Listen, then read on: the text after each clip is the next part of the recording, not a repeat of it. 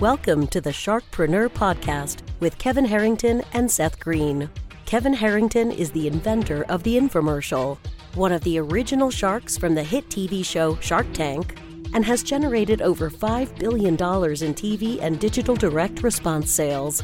Seth Green is the world's first trusted authority on cutting-edge direct response marketing, a best-selling author, and the only three-time Marketer of the Year nominee. On the podcast, Kevin and Seth interview sharkpreneurs who share straight talk on what it takes to explode your business. Why do so many businesses struggle while others seem to explode overnight? Do you wish you had the secret to this type of exponential growth? Now, I've scaled more than 20 businesses to over $100 million, and it's not just luck. In my new book with Mark Tim, Mentor to Millions, you'll learn the repeatable framework I use in all my business ventures for massive success. Order at KevinMentor.com and get over $1,000 in bonuses. Head to KevinMentor.com. Welcome to the podcast. This is your host, Seth Green. Today, I have the good fortune to be joined by my friend, Tom Ross. Tom is a master practitioner of the Advanced Rapid Enlightenment process developed by our friend, Matthew Ferry, who is co-founder of the Center for Rapid Enlightenment. Tom teaches the principles of defiant spirituality and practical mysticism to students around the world. He donates his time and practice of assisted karmic rebalancing to veterans suffering from PTSD. He's also a mortgage industry veteran, currently leading a top-producing team specializing in residential loan origination. He's also an avid climber and lives in Phoenix with his wife and kids. Tom, thank you so much for joining us. Glad to be here. Thanks for having me, Seth. Of course. So we're going to go back in time just a little bit. Please. And we're going to talk about we're going to go to the old life and then the transformation. So talk a little bit about how you got into the mortgage industry and how you grew to the success that you have been in that industry.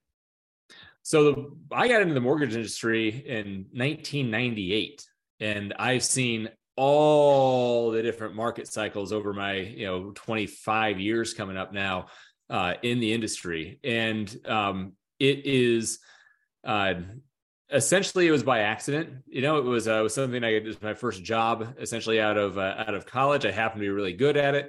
Started a company, had a company with a few different friends, lost that company, set up another company to prove that I wasn't a failure. And then eventually along the way grew into a top producer that had a considerable amount of people and responsibility underneath them. Now, interestingly, we read the bio in the beginning. And I've got to confess, I have to update that bio because through my career of top production, I wound up taking a sabbatical year in 2022. I literally, wanted to take a year to discover a little bit more about myself and what I wanted out of my life. When I came back, I actually dissolved the entire team, the entire structure, and relaunched a independent mortgage brokerage, just myself as a solopreneur on that side. And I did that honestly in favor of being able to kind of like express this spiritual teacher healer part of me and be able to do it in a way that didn't require me to be concerned about what other people were doing all the time and how to move them.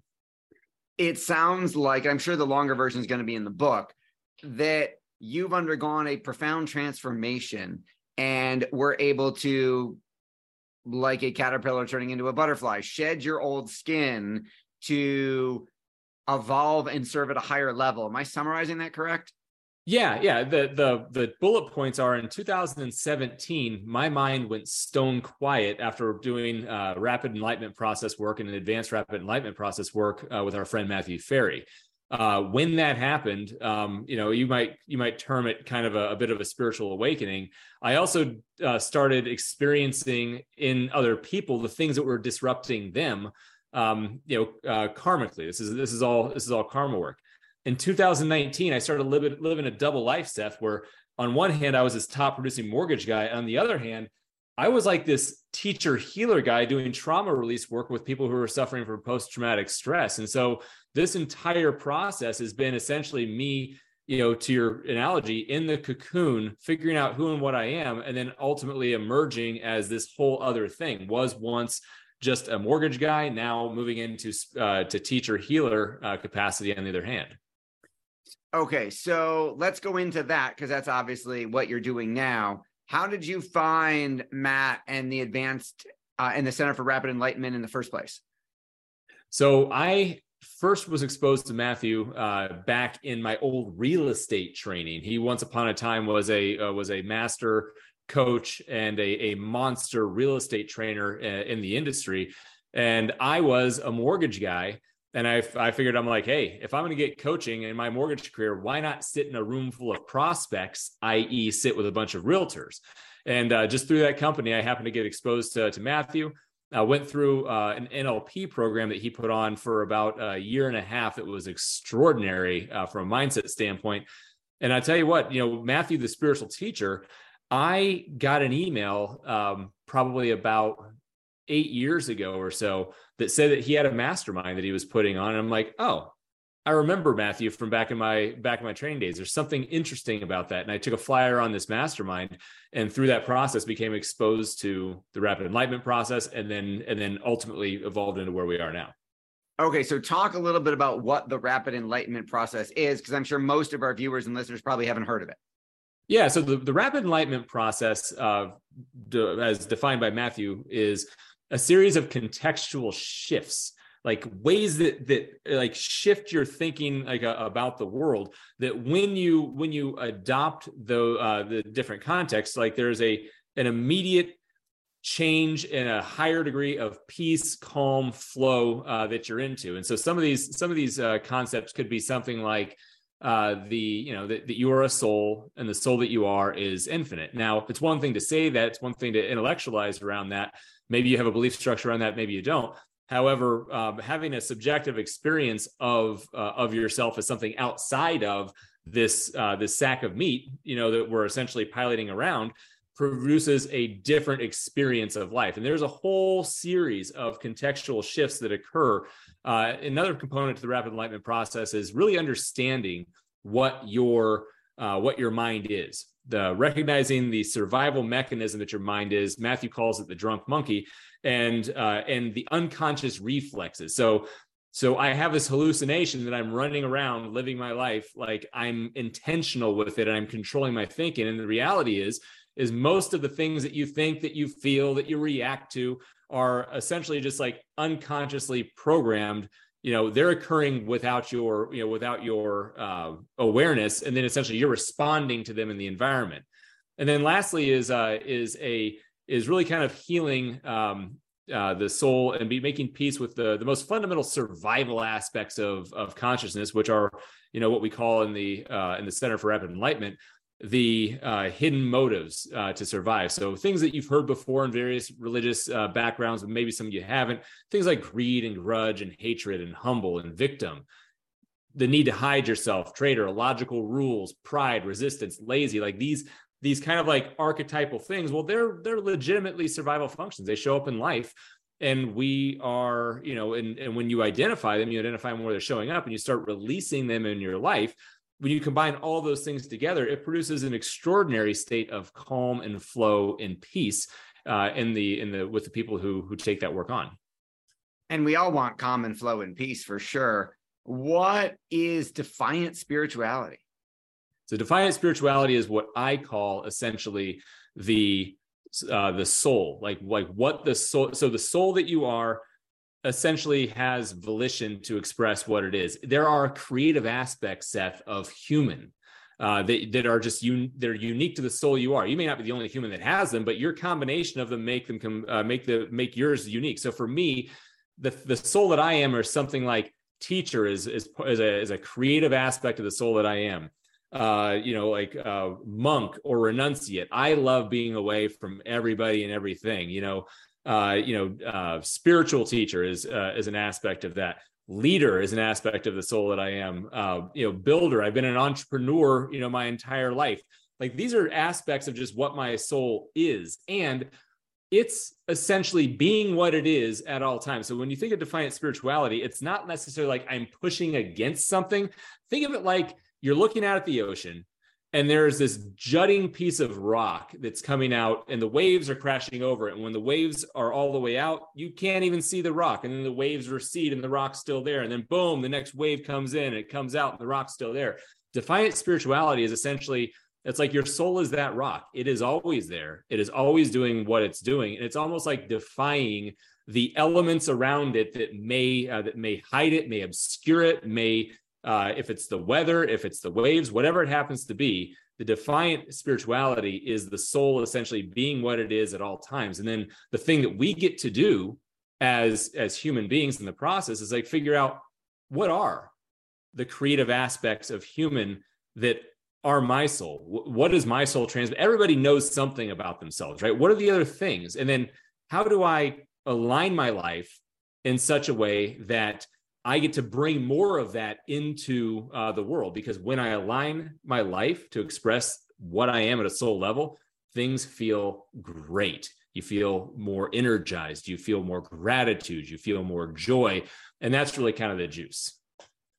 How did your work with veterans start?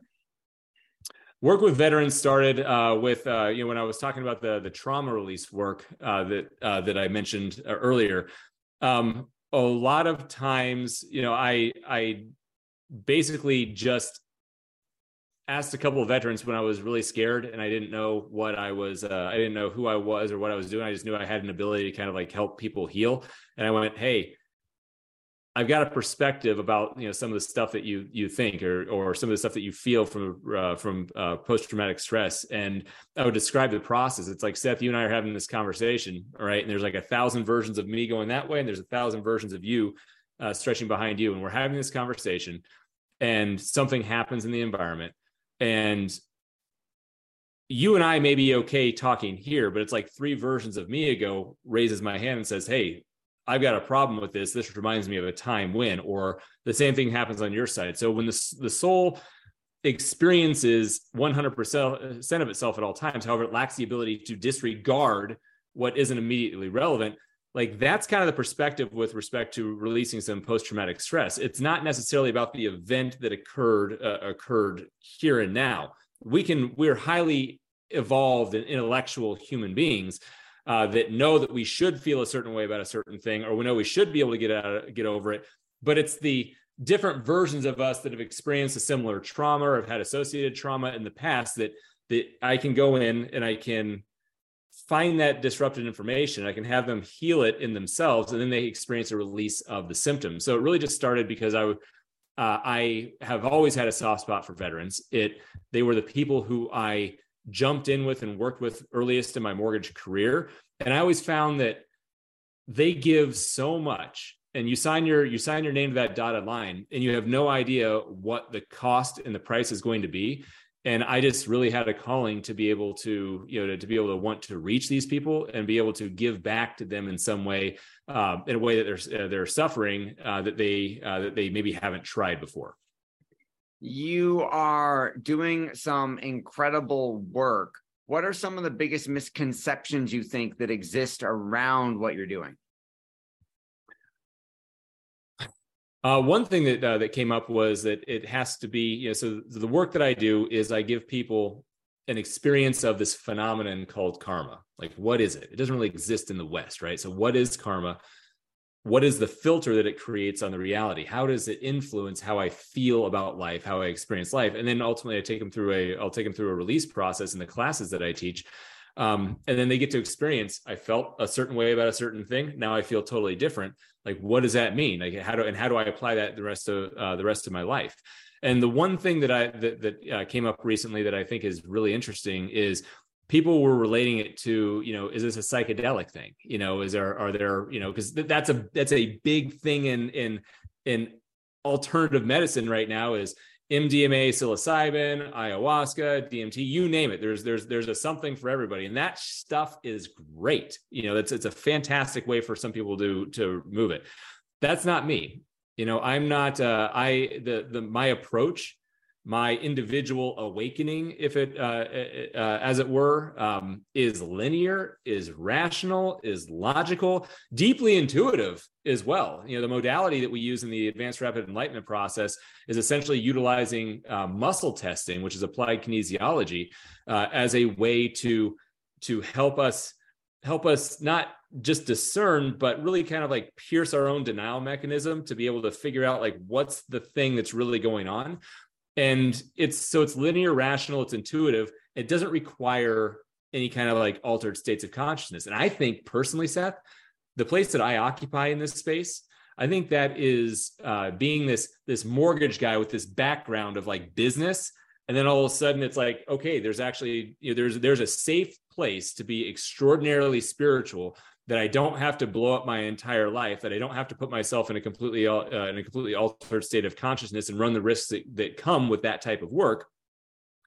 And I think that it is, I think that's the biggest misconception, is that you can be extraordinarily spiritual, awakened, enlightened, name your adjective, and it doesn't have to come at the cost of a trip, if you will.